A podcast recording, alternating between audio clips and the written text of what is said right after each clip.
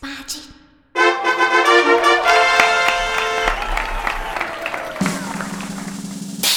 嘿嘿哈哈，十八般武艺，扎背当忙，九弯十八拐。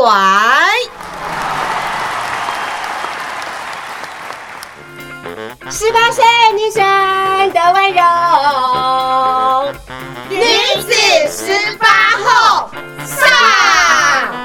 十八岁以后，哪怕惊涛骇浪，都能海阔天空。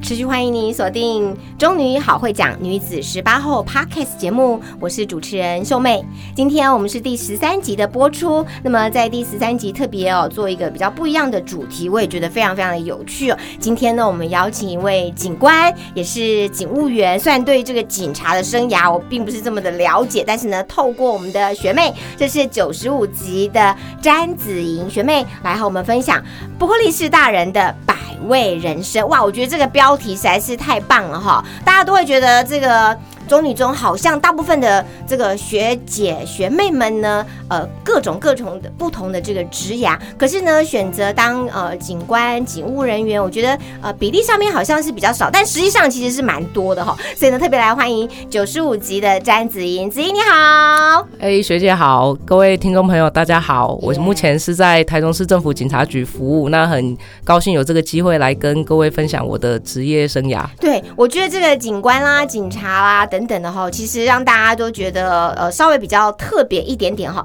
那我们的这位紫莹学妹呢，非常非常厉害哦。九十五级中女中毕业之后呢，是念了中央警察大学政科，然后是七十五期的这个行政警察学系毕业。然后呢，后来你又自己去进修，哎，到了这个中兴大学的国家政策还有公共事务研究所，对不对？然后听说呢，你也是这个第一位这个女性的这个，哎，这个很厉害的，这是什么啊？我不太副所长，副所长也是 交通分队长，对对对这。个很特别。现在跟我们讲一下哦，就是当时在台中女中的时候呢，你很确定你是要走这个呃警察这个服务的这一条路线吗？还是说是什么样的原因让你呢后来呢在这个警大毕业之后呢来呃服务民众？然后这十年来的时间，其实你呃这个一路这个升职打怪，也表现非常优秀。哦，我在高中的时候算是都不知道自己未来要做什么，相对于一些同学可能很清楚的，就是画好人生的方向，我就是比较算是很随性。然后在学校的时候，大概我就是那时候都是篮球社，然后就天天都在玩，然后后来又有参加纠察队，所以其实。哦在课业上的时间是非常的少，所以成绩一直没有很好。那后来会去读警大，主要是因为我的妈妈那边，我一个舅舅他是那个那时候叫做中央警官学校毕业。那因为我妈妈那时候家境比较清贫，那就是因为她去我舅舅去读了警大以后，家境有好转，所以在我父母亲的观念里面，他觉得说，哎，读这个警察大学算是职业上非常有保障，然后就是待遇也不错，就是非常适合我。那刚好因为。那个我们那个时候就是比较那个成绩要求比较高，所以可能就是他们对我的期许，就是说我应该有办法考得上。哦对，就是这样一路就是一路走来，就到了现在。是，那因为子莹她其实非常开朗，然后呢，呃，应该是说你对于你后来在这个呃警察的这个职涯里面和警界职涯里面，老实说，你为什么能够表现这么优异，也跟你呃，其实一路上你很乐意的学习很多事物，是不是有关啊？你不是只是觉得做好这个角色，反而你反而觉得是可以带动另外一种气氛，是不是这样？我自己其实就一直持续有在做不同的尝试。那其实从我从警之初什么都不懂的时候，就会有很多我的学长姐会教我说：“诶，我们当一个干部，你可能对我们的同仁要怎么做，要怎么做，然后就是不要去问他们问题，就是有问题要跟同样是干部的学长姐讨论。”但是在我自己去到派出所当副所长的时候，其实我发现很多工作我们自己都不太清楚，所以我每次都利用跟同仁巡逻的机会，就问询问同仁说：“哎，你蓝茶民众的时候，你都注意什么？然后或者是说像处理交通事故会，因为我一刚开始是什么都不懂，然后就会问他们说，哎，这个怎么做啊？那个为什么？其实透过一次一次不断提问，然后每一个人都是我的老师，然后在一定的时间累积以后，其实我自己觉得我变得就比较懂，再加上我自己是很喜欢看书，所以同仁跟我回馈的这些内容，我还会再去找一些法令啊，或者找一些我们的作业程序去做验证，然后再去统整。所以所以就是在不知不觉之中，后来很多人就会在很多工作上的问题。都会跑来问我，有点像是小小万事通那种感觉，这样子。哇，所以一方面是你的个性，一方面再来就是你可能认为，呃，在过去可能呃，您的这个同一级的这个学长姐给你的一些呃建议或是想法，你反而自己也想要去实践，对不对？我的意思说，你可能就是想要跟呃基层的同仁有更多的互动，或是了解，甚至呢是呃翻了很多的这个书籍典章，甚至法令制度，然后让你呃不断在这个。个不论是带人也好，或者是说在往上面更多的这个知识，或者是向上以及向下的管理，其实你都很用心，感可以感觉得出来啊。对，然后呢，我们的这个呃学妹她其实还很厉害，就是她因为比较年轻嘛，相较于其他很多的这个警戒的这个大哥大姐们，所以很多呃现代的媒体的运用，或是行销的素材的运用，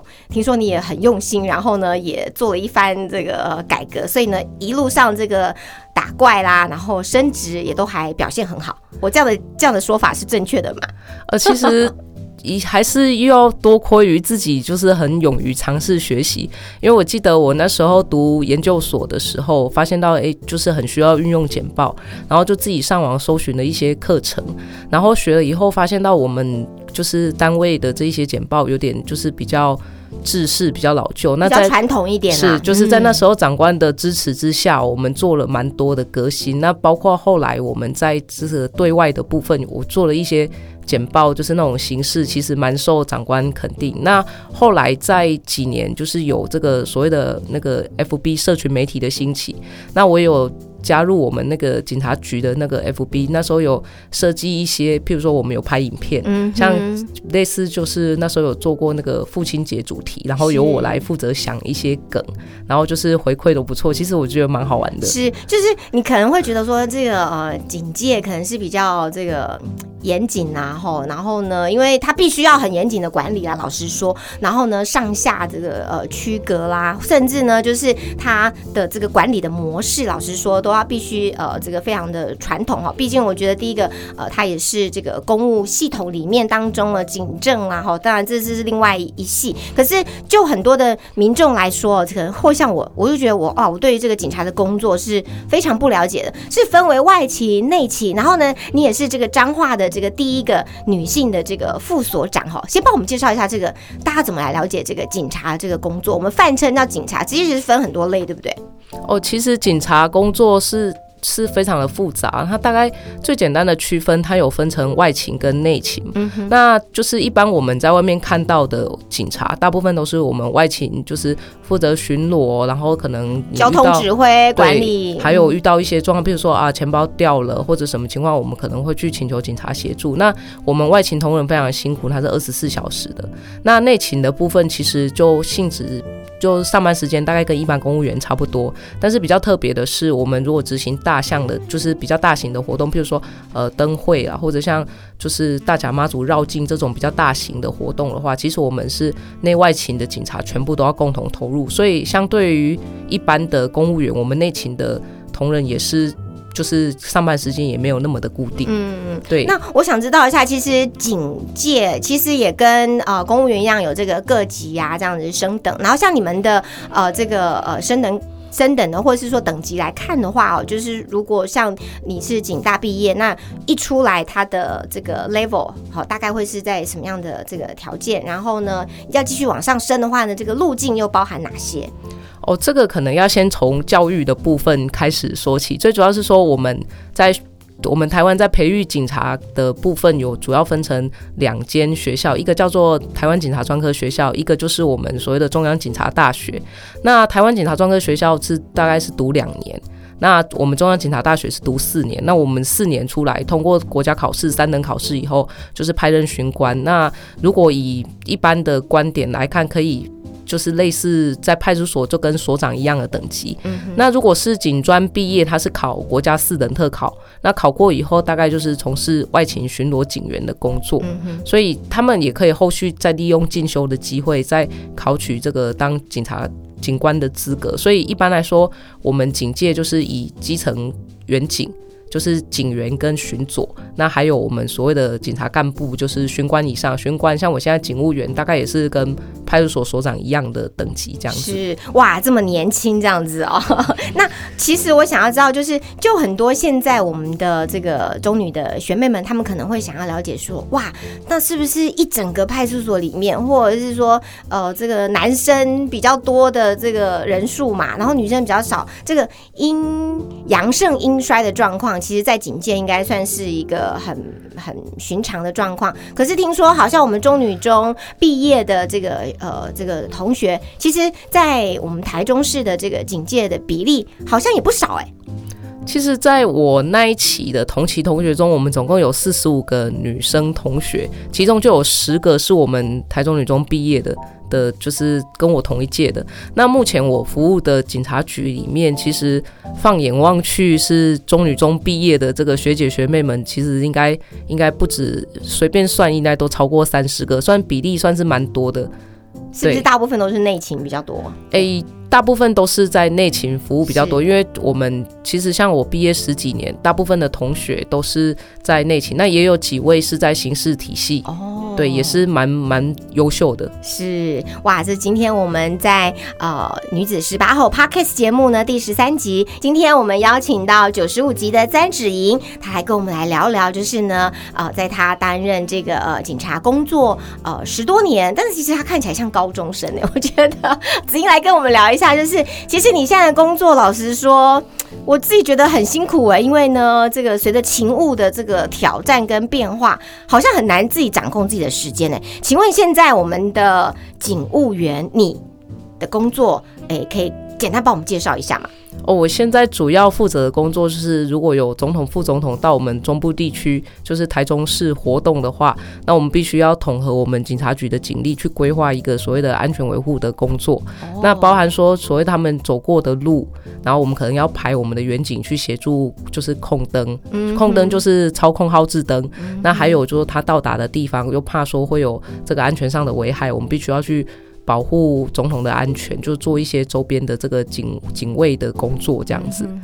哇，所以呢，其实如果说国家的元首、副元首到这个台中市来，就是你要管的事情了。哦，对，就是基本上我们都会必须要出勤，所以我们的工作时间非常的不一定，就是会因应各种就是这个国家卸任跟现任元首的行程，然后必须去做调整。包含卸任的，对不对？呃，对就是卸任的部分，它依据这个我们国家有一个规定，就是那个特种勤务条例，它有一个礼遇的规定，就是说要保护他几年这样子是。是是，所以呢，包含了呃，假定哦，我们的前总统马英九或现任总统呃这个小英，那或者呢是像现任副总统好等等的，反正呢就是我们的卸任的元首跟现任的元首，好也包含副总统，也都是在你服务的范围之内就对了。对，其实这个工作有一个蛮有趣的地方，就是像在选举期间非常的忙碌，对啊但是我们都有这个机会近距离的，就是跟他们拍照啊，嗯就是其实也算是就是很不同的体验。然后像我们节目录音的这个时间呢，刚好呢，这个子英她刚结束上一个勤务，然后现在是早上十一点，所以你刚刚的班是从凌晨到早上十点，是不是？然后前一晚还还要支援这个大型的这种活动，譬如说像这个妈祖绕境活动啦，或什么接下来什么白沙屯的这些活动，你都要参与吗？我的部分就是要依照我们就是勤务的规划。那像就是昨天刚结束，就是我们大甲妈祖起驾绕境的活动，就是到半夜一点，然后早上又就是。又执行一个就是那个马英九先生的勤务，一直到十点才结束啊，所以这种就是我们都是不定时，也没办法固定，就是因应不同的情况再去做调配，所以说辛苦也不会说特别辛苦，但是只是说可能我们的时间就必须空下来，就是专门卖给国家的这样。是，当然这是公务员嘛，哈，或者说这个我们呃这个为民服务啦，哈，也是呃该有的这个职责这样。可是这样你们一方面我就想要，哎，这样你们的这个身体状况应该都不是很好吧？哎，你们一方面要打击犯罪，然后一方面又要这个随时 on call，然后 on duty，我觉得还蛮辛苦的。怎么样锻炼体能呢？或者是在呃这个马路上，我们看到很多的这个警察，基基本上呢，这个打击犯罪体能要有吧，或是自我保护的能力要有吧。其实我们从在学校开始就有做这个所谓的跑步测验，然后跟一些学习一些综合逮捕术，还有柔道。那其实毕业后定期都会有一些检测，比如说三千公尺测验等等这些的。那平时的话都是还有长训、常年训练，就是在上班时间可能会运用，就是规划一些爬山啊，然后慢跑，让我们去训练我们的体能。但是这个时间其实都不太够，还是要靠自己。利用勤余勤余的时间，可能就是要去。大部分我们同仁喜欢骑脚踏车或者是跑步的还蛮多的啊。最近这几年比较流行重训，所以我们蛮多我们的同仁身材都很精壮。哎，请问一下，在这个我们的警察局里面会有这健身器材吗？或者重训的器材吗？会国家会配备这个部分吗？没有。我们警察局现在有两间 专用的这个健身，就是健身室，那里面设备也蛮多啊。那像我们警察局里面还有一个单位叫做霹雳，就是就是专门负责攻坚，就是那种比较比较厉害。反应特别好，就是大概都是二十几岁的这个年轻警力，那他们都有更多的训练时间，所以他们都要保持非常好的体态。对对对，因为我觉得这个体力跟智力哦是同样兼备的哈，而且对于这个现代的警察来说，真的是很需要的。那因为子莹算是呃在我们的中女呢，其实呃我们的好会讲 podcast 节目里面，就是第一次来帮我们介绍这个警察这个工作哈，所以我们可能会有一些些你可能会觉得奇怪，或者是我们。想要问的问题，譬如说，假定呢，在这个全部都是这个男生的这个职场比较多，譬如说像阳刚男生比较比例比较高嘛，就是男性的远景。那一般来说，就是你之前担任这个也是台湾哦第一位，就彰化县警界的第一位女性副所长，对不对？怎么样呢？能够在这个一群男生里面，而且很多可能年纪比你大，对不对？或者呢是这个这个抓歹徒的机会比你多的这种现场，哎，怎么样？呢，用你的优势来呃做领导跟管理的，这个其实很实际。其实我们像警大毕业比较缺乏的，还是在外勤实务的经验。那其实这个都可以透过学习，就是去去精进。那我们有一个很大的优势，就是我们的这个对法律的素养。还有一些就是应对方面都会比我们的同仁来的比较稳扎实一点。那所以我是在派出所，还有我在担任交通分队长期间，我跟同仁的互动，我都是秉持着互相尊重，然后互相学习。就是我不会像一般的我们的。干部就是跟同仁有点站在对立的面向，我都是跟我的同仁说，你有什么需要，我们可以一起解决。那就因为可能是人格特质的关系，其实我对我的同仁虽然管教还算蛮严格，但是管教的方式可能大家都还能接受，所以我一路走来，跟蛮多曾经带过的同仁都变成一个就是蛮好的朋友。嗯，那其中比较。比较有挑战的一点，就是因为我那时候在外勤服务的时候，算是二十四岁左右，所以其实我的派出所的很多员警，甚至年纪大概跟我父亲差不多。嗯嗯。那在这种情况之下，就是我又经验没有他们丰富，在领导统御的部分是比较有点为难，所以那时候我自己就想到一个方法，我就把他当成一个师傅，嗯就是互相尊重嘛，所以就是我会去询问他的意见，嗯然后尊重他。然后我一边也在观察这位我们这位学长他的处事的态度。如果我觉得他是很不错的一个老师，那我就会很很认真的跟他学习，甚至就是把我一些全责的部分，就是请他协助。但他他自己也会很开心，那他有新的责任了，对不对？然后被你赋予了这个呃这个可以分担的这样的工作，就对他来说其实是一个呃认可跟一个鼓励嘛。就是他会觉得说。我对他很肯定，所以他也愿意帮助我。那同时他会的，他也会极尽所能的来来协助我。所以在无形之中，就是我又学到更多，而且我的单位又可以凝聚力又变强。那如果这个。这个学长，这个年纪比较大的学长，他是比较不用心的部分的话，那我可能会透过旁敲侧击，就是用一点所谓的比较软的方式去提点他。譬如说啊，长官可能要怎样啊？可不可以麻烦你什么时候以前帮我把什么做好？就是三不五时就点他一下，点他一下，讲到他觉得有点不好意思啊。所以就是把把不好的、比较不用心的同仁，就是导在一个正常的常轨里面，然后让比较积极的同仁可以发挥他的专长，让他变得更好，所以这个单位就会更有凝聚力。所以我在当主管的过程之中，算是一路走来都还蛮顺利的。是，哎，所以你们这个单位的考绩或者是绩效，应该评比应该非常好吧？哦，我待待过的单位绩效都非常好，因为我都是代班在外面，就是抓酒驾，哦，就是像我有训练到一个蛮算是。大部分外勤同仁都有的这种，就是只要眼神一对到，大概就可以猜到八九成，说这个这个民众他是不是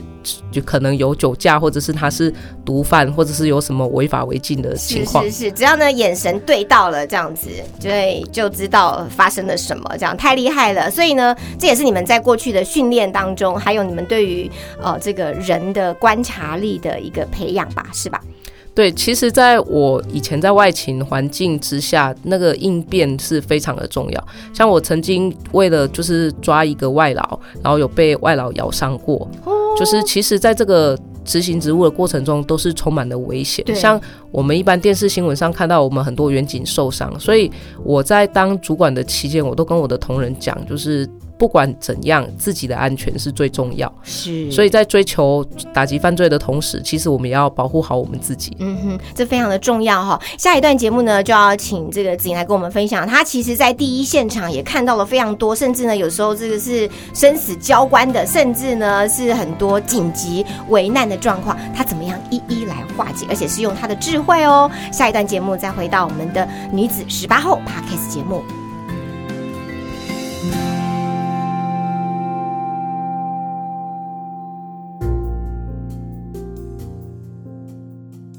各位亲爱的女子十八后的听众朋友，大家好！又到了心灵游戏小单元的时间，我是小天使。你最近有没有走在人生的转泪点呢？今天小天使要带来一个超神准的心理测验，从你选择你喜欢的收纳盒的颜色，可以来预测你现在是不是正走在人生的转泪点哦。准备好了吗？我的问题是：假如你今天要买一款真皮的收纳盒，你会选择什么样的颜色呢？A. 粉色 B. 绿色 C. 紫色 D. 水蓝色。想好了吗？我们准备来看结果喽。选择粉色的你呢？哎，你的人生转捩点是在于婚姻。你们都是有强烈情感类型的人，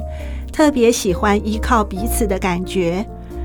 如果你步入婚姻的殿堂之后啊，可以让你与伴侣建立更深厚的情感，甚至和对方家人交好。这一些都能为你的人生带来正面影响，因而获得更宽广的视野，面对人生困难也可以看得更远大宏观一些哦。选择绿色的你，你的人生转捩点是在离别时刻。选择绿色暗示着你是一位理性的人。虽然目前可能正面临着人际关系方面的困扰，但是你的内心很清楚，是时候该做断舍离了。离别的时刻对你来说，反而就是一种转折。远离错误的人，才可以遇见新的转机和新气象。选择紫色的你，你的人生转泪点在。搬家，因为你的直觉变敏锐了。如果一直待在同一个环境久了，会越来越觉得不对。搬家对你来说就是最好重振旗鼓的方式哦。在搬家的过程中，也可以断舍离不少的物品，不必要的东西扫干净了，内心自然也舒畅许多。做事情也变得更加顺利哦。选择水蓝色的你呢？人生转泪点在换工作。你一直有源源不绝的创意，内心充满想要挑战自我的想法。如果最近总觉得人生停滞不前，不妨可以尝试换个新工作，迎接全新任务，更能够让你有方向，努力朝着目标迈进。心灵游戏小单元，我们下次见。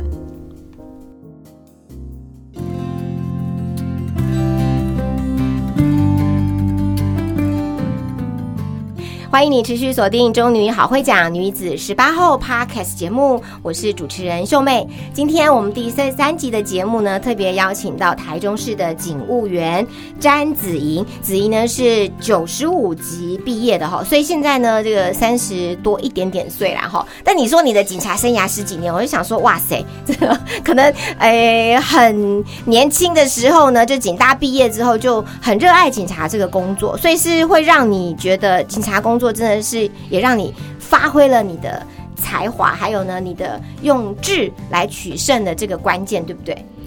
其实都是在做中学，但是有几次经验是比较特别，我印象很深刻，就是我第一次拔起枪，就是想要开枪的那个时刻。那是我在彰化当副所长的时候，有一次半夜跟同仁就是拦查到一台就是应该是通缉犯开的车，那我们就是开车去把他拦查下来以后。就是他已经停下来了，那我们我在旁边警戒，同仁要跟他拿证件来核对，结果他突然就是发动汽车，方向盘往我就是轮胎往我这边一转，就是朝着我加速冲撞过来，然后我你是在他的正前面，然后靠左还是靠右？我是在车子的右边，然后他就是方向盘打右，然后朝着我冲，我看到方向盘就是我看到那个轮胎轮胎就是偏我这边的时候，我就赶快往旁边一跳，所以我就跌倒在地上，然后那时候是半夜。大概好像两三点左右，然后我就站起来的时候，我就他就在我正前方已经跑走了，我就拿起我的枪，然后对着他，原本想要开下去，因为那时候年轻，就觉得说想要逮逮捕到这个这个嫌犯，就后来脑子里闪过一个念头。就是想到说我没有钱去理赔这个这个嫌犯，因为我们在学校的时候，老师都会跟我们讲过很多所谓的我们同仁开枪用枪，然后可能需要理赔，或者是导导致就是发生什么不好的事情的这个后果。所以我那时候脑袋里就想到说啊，我没有这个钱赔，我就赶快把枪收起来。就是等一下，大家可能听到这个子莹这么说哈，可能会觉得说。哎，这个到底是什么一个状况？居然呢，警察警官在为我们打击犯罪的当下，他觉得很危险，而且呢，也可以确认这个他可能就是一个 这个 criminal，就是一个罪犯嘛，哈。然后你居然会要担心自己有没有钱，然后来理赔，这个到底是一个什么逻辑？可能很多人会想不透。哎，可以再稍微帮我们做一点点解释，为什么台湾的这个警察会有这一层担忧呢？是我们呃的。制度上面，或者是说我们的司法，甚至说我们在呃警力的这个呃筹备上面是有什么状况？是不是有一个你你有提到叫做用枪射送这件事情，可不可以解释一下？哦，我们警察使用这个枪械，大部分还是受到我们有一个叫做《警械使用条例》这个法律的规范。那它这个规范里面，其实很大一个点就是说，你用枪到底符不符合我们所谓讲的比例原则？什么叫比例原则？就是说，你不能用大炮去打小鸟嘛。就是说，那在我们用枪过后，他会去检讨一些事情，譬如说，哎，你有没有身体？他对你有没有产生致命的危害？譬如说，哎，这个人他拿着刀。然后对着你砍过来，那你可以用枪。可是如果他离你非常远，拿着刀冲过来，这个时间你可能可以跑，或者是用其他东西去替替代，你就不应该使用枪械。那还有第二个部分就是说，你用了以后，你要打到他的哪里？嗯就是你可能可以打他的手，就是非致命部位。是。可是其实这些东西在实物操作上都会有一定的难度，因为有时候时间很短暂诶，而且你真的没有办法预测，或者说百分之百能够掌握呃这个对方他的行为或动机，或者是。搞搞不好还有更火力强大的在旁边啊，对不对？对，就是外外面的环境是有点多变，而且不确定性很高，而且加加上这个呃用枪的环境，它不是像我们一般在靶场训练的时候是进孔的，所以你可能子弹会打到什么东西就是反弹，然后可能波及到无辜的路人，甚至说你用枪的对象他一直在移动，你可能是瞄准他的脚，结果不小心去打到他的他的腹部等等，这些都有可能。所以这些在事后来检视的时候，可能都会很容易被认定为说我们可能有某部分的疏失或是失当等等是的，就是后面的解释，或者是说在呃重回这个案件现场的时候，也不见得能够那么精准的掌握当下的各种状况以及我们远景的判断的，对不对？而且同仁本身在危机的情况之下，他自己一定也会紧张，嗯所以在这种综合评估下来的话，其实用枪对我们来说是非常的不利的。是是是，了解。所以你当下还有这么多的这个呃担忧也好，或者是说你的呃牵制你的一些力量吧，老实说，对不对？就是算觉得比较那个庆幸的是说，当下我算是有冷静下来去思考，因为其实如果回过头来来检视当下那个环境，也是不适宜用枪的，嗯，所以就是很庆幸自己当下有冷静下来。所以这个嫌犯还是跑走了，但是呃，应该搞不好，我们只能说法网恢恢，疏而不漏，应该还是有机会再找到他的啦。后来我有持续在追追踪这个嫌犯，他后来也是有被逮捕到。哦，太好了，不用百分之不用一定经你手啊，但是还是有让他这个呃绳之以法了。好，另外好像还有一个案子是比较温馨的，或是比较感动的。哦，也是我在派出所服务的时候，有一天早上，就是我看到我一个老太太坐在我们派出所里面，那我就过去跟她聊天。那言谈之中发现她应该是有点轻微的失智，那就问她说：“哎，她住哪里？”她就只讲了出两个字，叫什么“平和平和”这样，然后一直就是她一副就是说，好像她做坏事被带到派出所，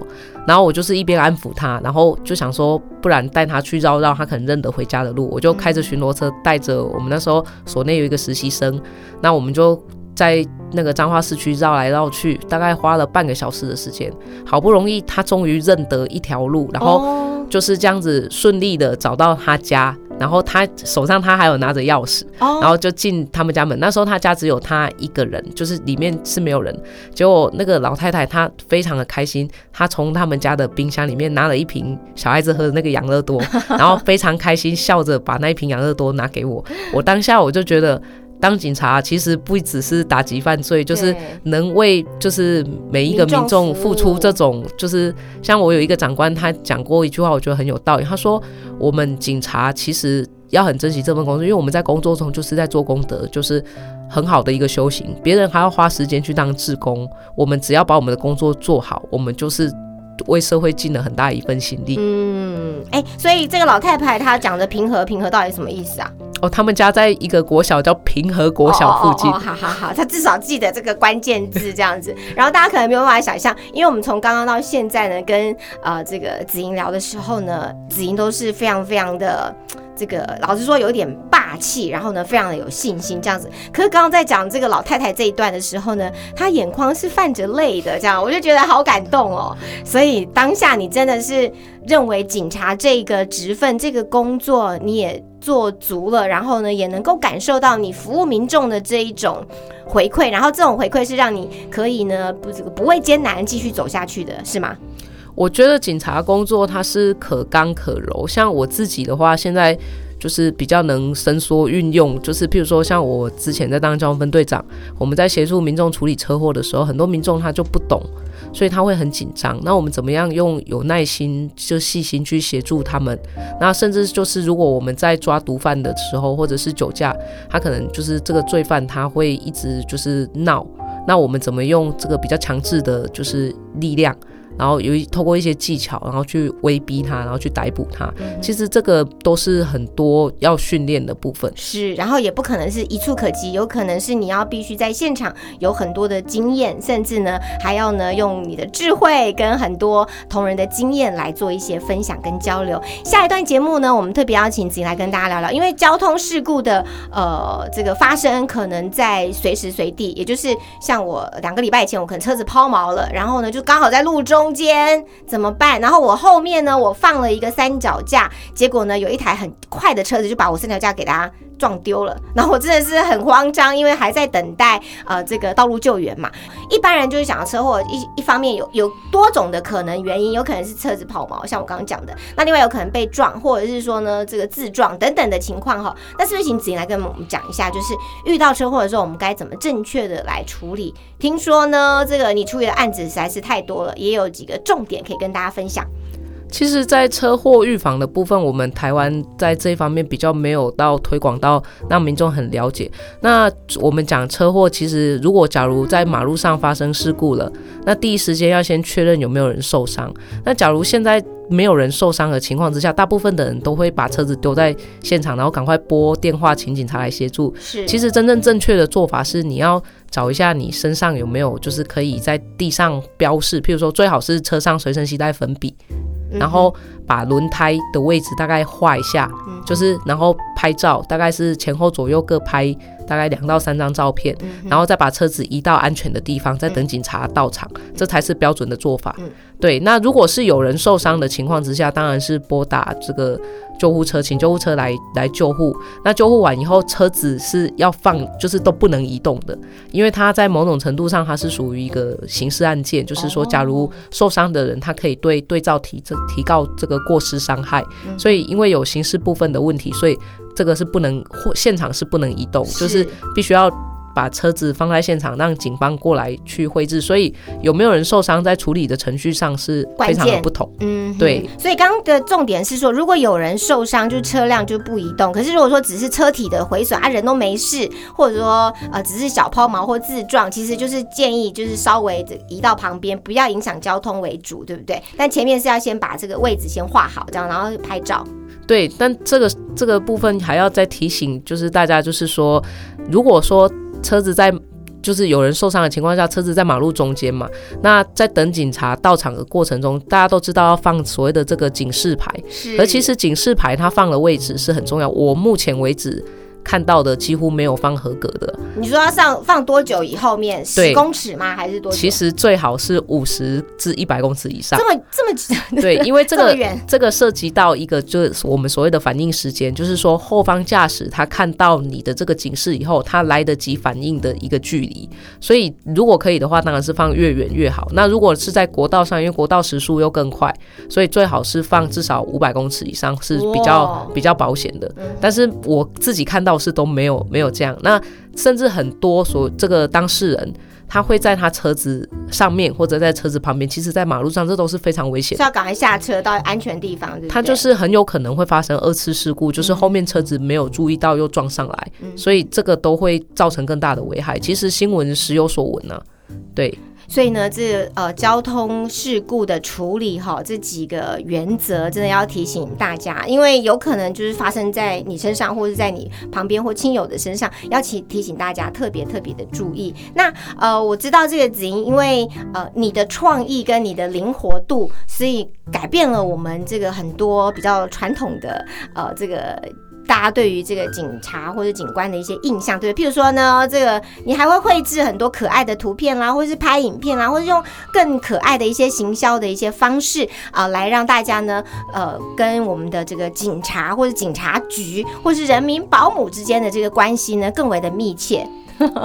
哦，这个部分算是也是我个人的兴趣啊。我在制作简报的部分算蛮有心得，也蛮有兴趣的。那其实我们警察单位很多对外的一些宣导，比如说像我们最近我们台中市政府警察局在推。一些犯罪预防宣导，我们就是做了一系列的这个所谓的早安图，就是把我们的一些宣导的内容融入在就是我们赖的对话之中。那我有协助设计一些就是这些早安图，那就是设计的方式可能就是会比较新颖一点，就是比较有创创新这样子。对。然后你像你之前讲的这个呃拍这个影片也好，或者是说在我们的这个警察。的呃，F B 粉丝专业里面的这些小编的这些发文或是图片，对不对？听说你也贡献了不少创意，这样。哦，我们在我们台中市有一个 T C P B 局长室，那他在成立初期的时候，我们有做了几个系列，像我记得那时候有一个父亲节，那我们还请我们当时的局长陈家昌陈局长